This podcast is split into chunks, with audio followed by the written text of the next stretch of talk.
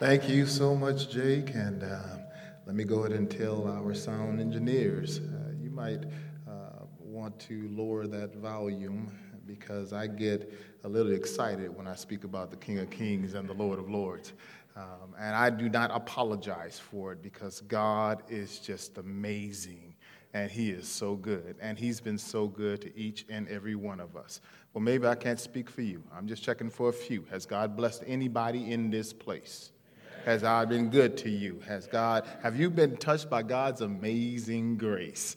I mean, He is so good that He blessed us to be able to gather together.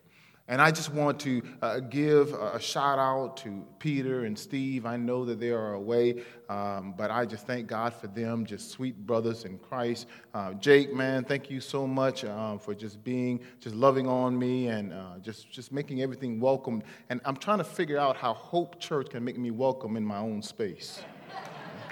I mean, that's just awesome. That's just awesome. Uh, but I figured, you know, since we're going to be spending eternity together, we might as well get to know each other.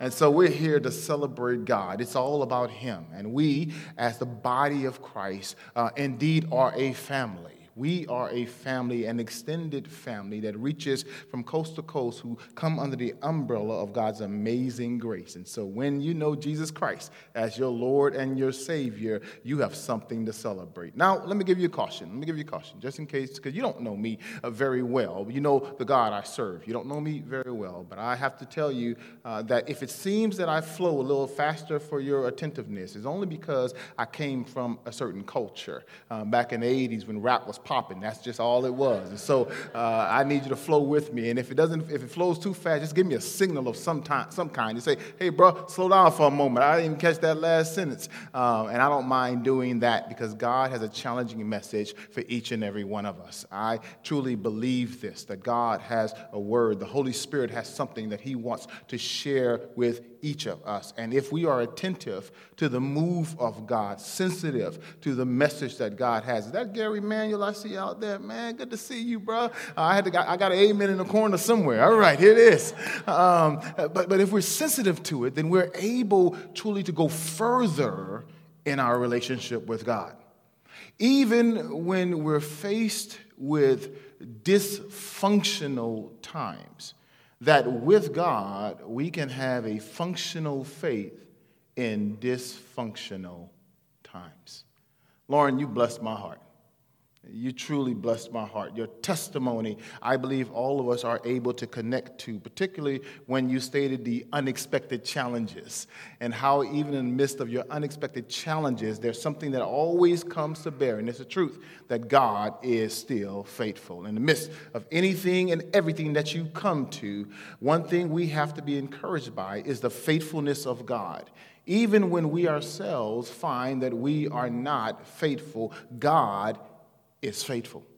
And when we see testimonies in the sacred text, particularly as we continue our journey through the gospel account of Matthew, what we see there always coming to bear is that Christ Jesus is the faithful one, that he's the one that we can go to, no matter what we're going through, no matter what we feel like we're enduring, we can always come to Jesus.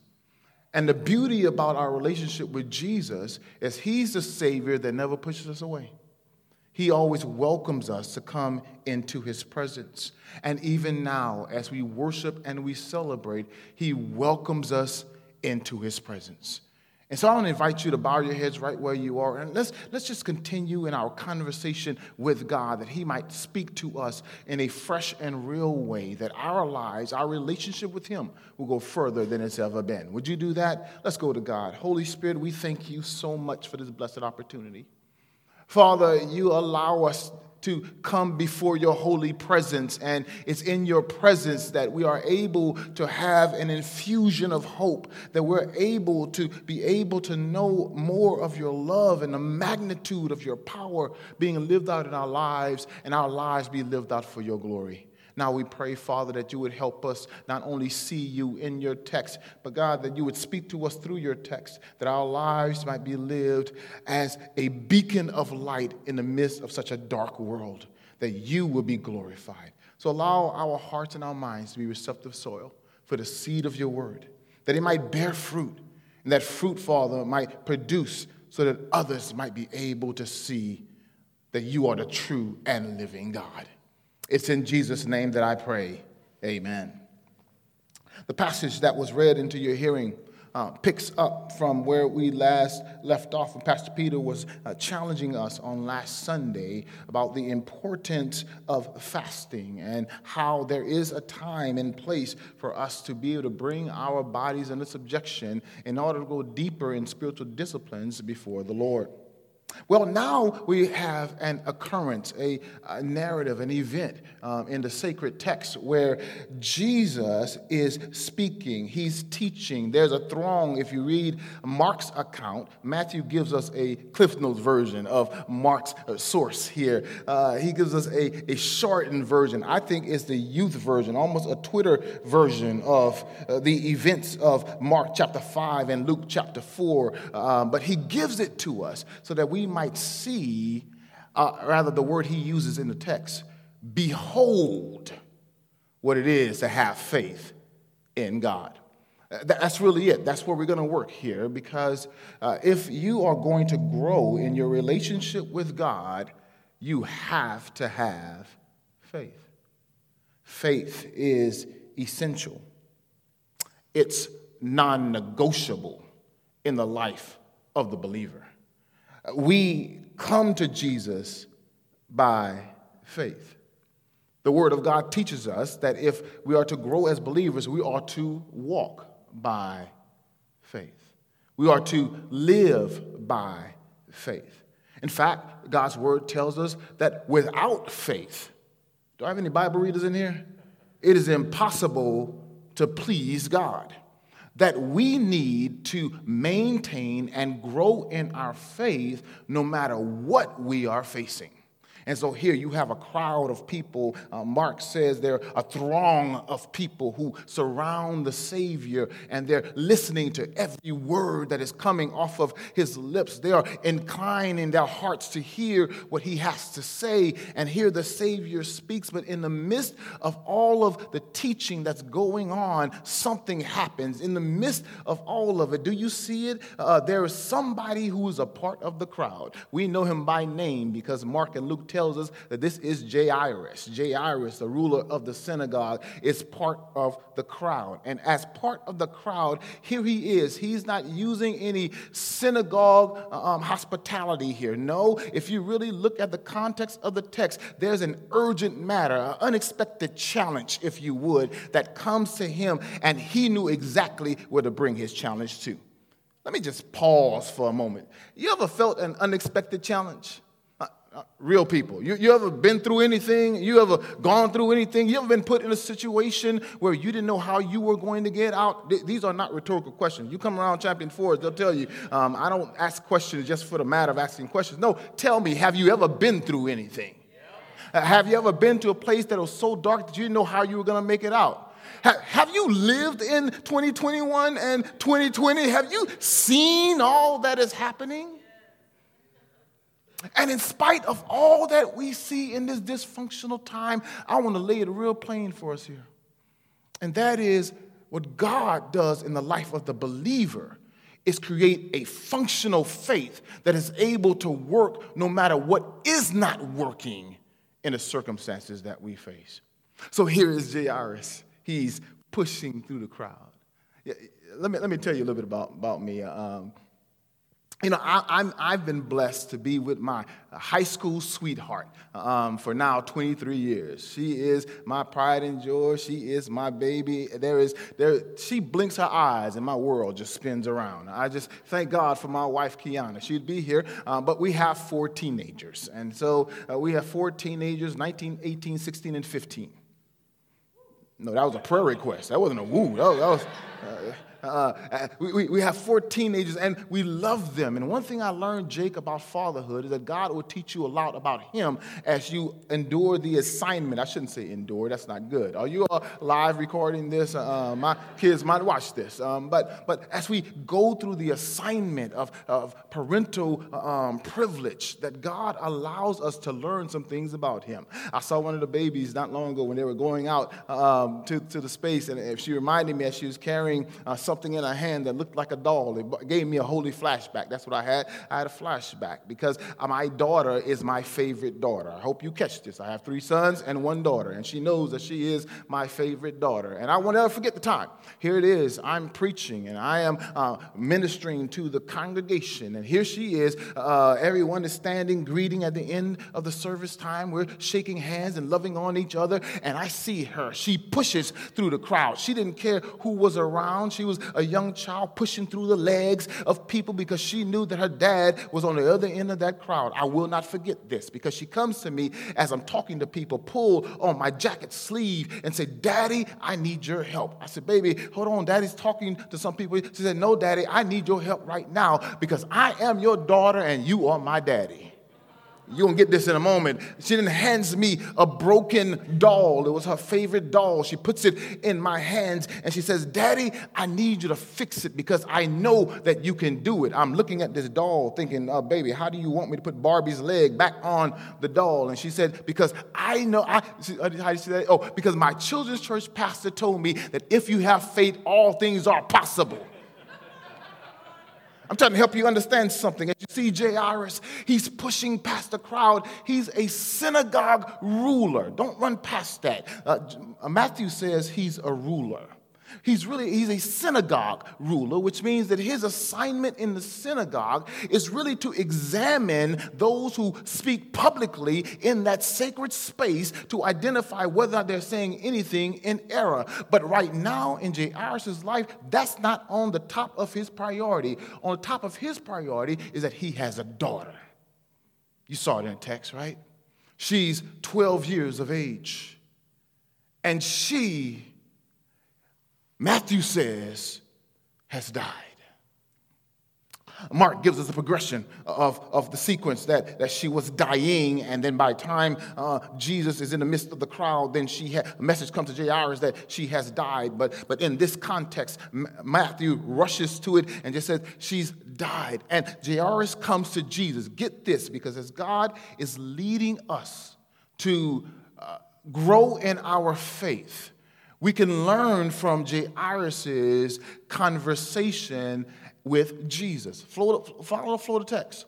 Because Jairus comes to Jesus, and before he even asks anything of the master, look at his position in the text. I hope you at your Bibles there. The Bible says he knelt down. Come here for a moment, saints of God. When you find yourself between a rock and a hard place, when you find yourself in a situation that seems greater than your ability to overcome it, let me suggest to each and every one of us that before we open up our mouths to ask anything of God, that we bow our knees and give reverence to God who's blessed us already. I'm talking to somebody right now because the reality is we always coming with our hands out, not realizing that everything we are and everything we have is already because of the grace of God. And even though you're going, Gary, am I all right up in here? Even though you're going through some things that it may be overcoming, it feel like it's overcoming to you, here's the reality. If you're going through it, you're experiencing the difficulty, then that's evidence that God's hand is still on you because you're going through it. Ah, I hear my grandfather say now that if you're going through it, it means you're going to get through it.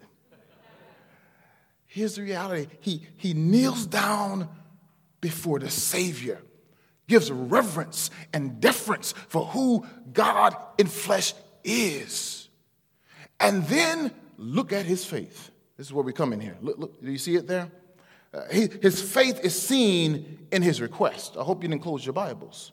Because he kneels down and he says, My daughter has died. But if you come, things can change. Uh, do you see his faith there? He says it uh, so subtly in the text My daughter has just died, but come and lay your hand on her, and she will live. Oh, he reverences the Savior. And if we're going to make it through dysfunctional times, and I'm, i dare not define what the dysfunction of your time may be, but I know that if you've been living long enough, you're going to have an appointment with some dysfunction. Don't look at anybody right now because they might think that you're thinking that, that you're saying they're a dysfunction. That's not what I'm saying. But if you live long enough, uh, you're going to deal with some dysfunction that will require you to get on your knees and go before the Lord in prayer. I heard Lauren said that, that she was in the midst of her, her, her unexpected challenges, and she was there in the presence of God because there are some challenges only Christ can get you through. And so this synagogue ruler comes to Jesus and he makes the request. He first kneels, and then, in the posture of prayer, his conversation matches his expectation. Oh, I hope you catch this. Because the truth is, saints of God, our faith goes to work when in our request before God. Oftentimes, when Jesus is with his disciples, uh, he's always challenging to grow in their faith. You're mindful, right? When they're in the midst of the sea and Jesus is sleeping on the boat with them, and a storm rises and he's on the boat with them. Already told them that together they would make it to the other side, but they become fearful while Jesus is on the boat with them, and they awaken him, and he calms the sea, he calms the storm, and he turns to them and says, Where is your, I got Bible readers in here? There it is. Where is your, your faith? And sometimes we're in situations where Jesus wants to continue to grow us in our faith as we go on this journey with him. And so here is Jairus. He's actually growing in his faith. He declared faith that Jesus can do the impossible. I want you to come and resurrect my daughter there anything you're trusting God right now to resurrect in your life? Is there any situation, any relationship, any circumstance or context you're trusting God to resurrect? Well, here's the good news of the text we serve a God who majors in resurrections.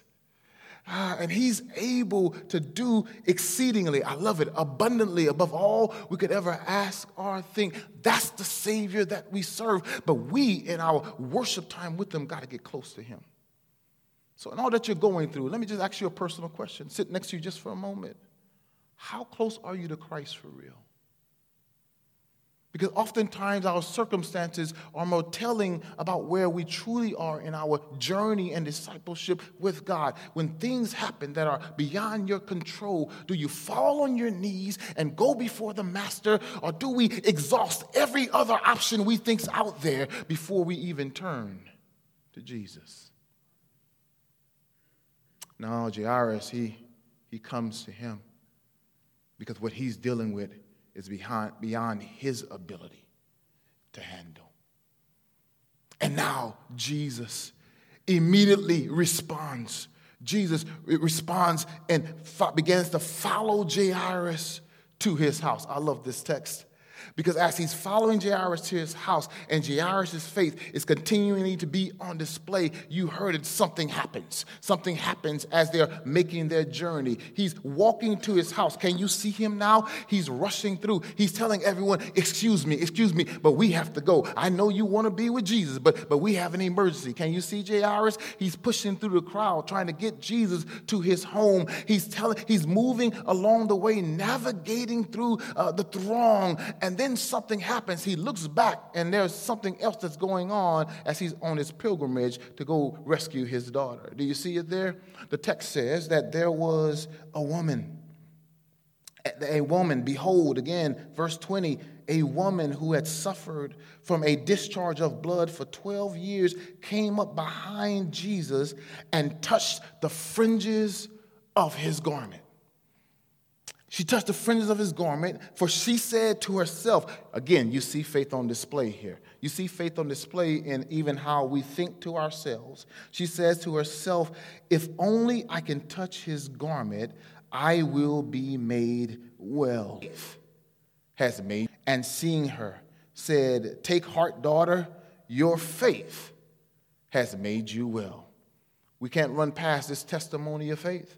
Because as Jairus, Jairus is journeying to his home, he has to now pause because something else has happened that has now delayed the Savior from coming to save his child. Come here, saints of God. When our sovereign God sees us and knows everything that we're going through as his children, oftentimes he continues to formulate our faith and grow us in our faith by putting us in the waiting room. I hope you caught that. That some of you right now, when you're asking God, looking for God to resurrect some things, may, God may have you in the waiting room. And while you're in the waiting room, this is when our faith is exercised because sometimes Jesus moves immediately, and other times Jesus wants us to believe in him. And even when his, our belief in him doesn't match up with, our, with his timetable, he wants us to trust him even when what's going on doesn't match our timetable, that we will trust him nonetheless because we have faith in him this, this woman, she comes and she's been dealing with an infirmity for 12 years. Jesus is on his way to save a 12 year old, and he is stopped in his progression by a woman with enough faith that said that if I can just touch him, touch anything that's touching him, I will be made whole. I want you to really deal, see this woman's dilemma, see her dysfunctional situation because her disposition was such that her condition made it, difficulty, made it difficult for her uh, privately and publicly.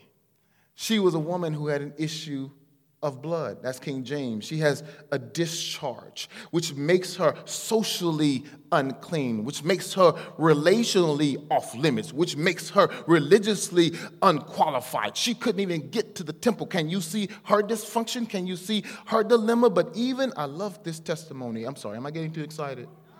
Even in the midst of all that she was going through, it did not stop her from wanting to get to him. Even in the midst of all of the challenges, when you read Mark's account of this, he'll say, he'll say that she spent all she had and everything she had, she only got worse.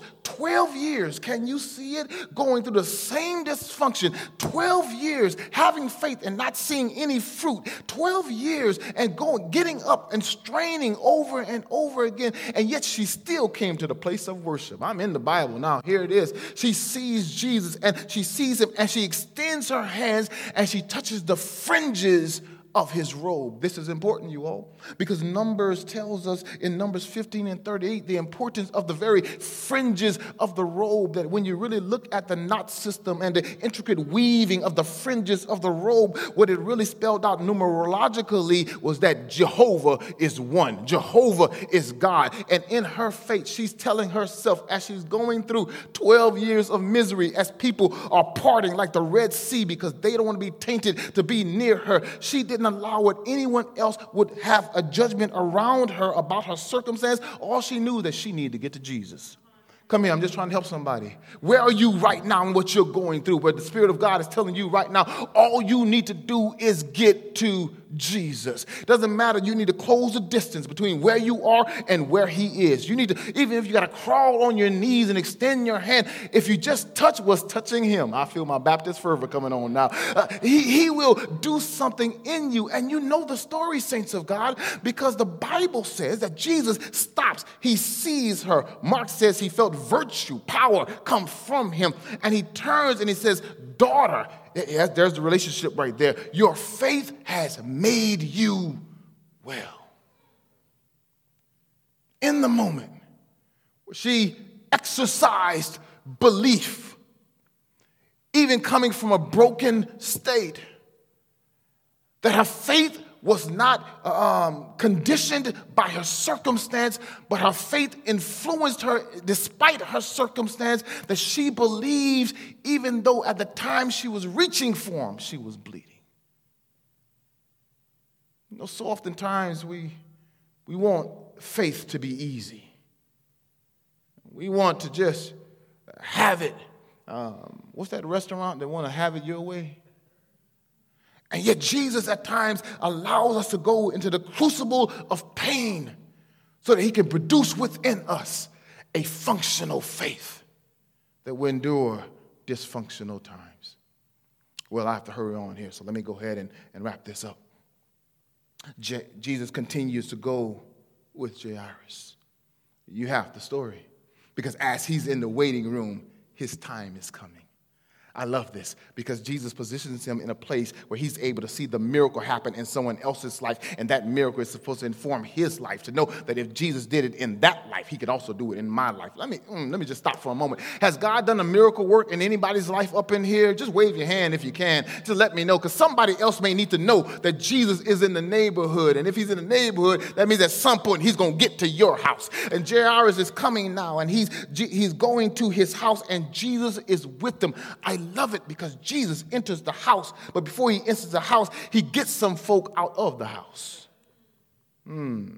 Because sometimes when your faith is to be realized, Jesus has to move certain people from around you. Don't look at nobody, it's not good to do that right now. He pushes the professional mourners out. He pushes the minstrels out. And then he declares that she is sleeping. They laugh, those unbelievers who are there, they laugh. And sometimes people will laugh at your level of faith when you go through and they're trying to figure out how is it that you're still smiling? How is it you still have joy? How is it that you still have peace and all that you're going through? And they laugh at the fact that you are still in the position that you're in, still celebrating, still worshiping. It's because you have faith. And people without faith won't always understand people with faith, but that doesn't stop us us from living by faith.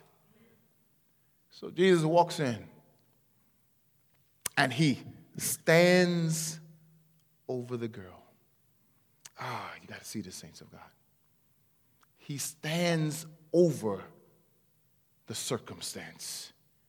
He stands over the dysfunction. He stands over the problem because there is no problem that is greater than him and he speaks life in the midst of her death. She's dead, and Jesus comes, stands over the situation because our Savior is able to bring life out of death.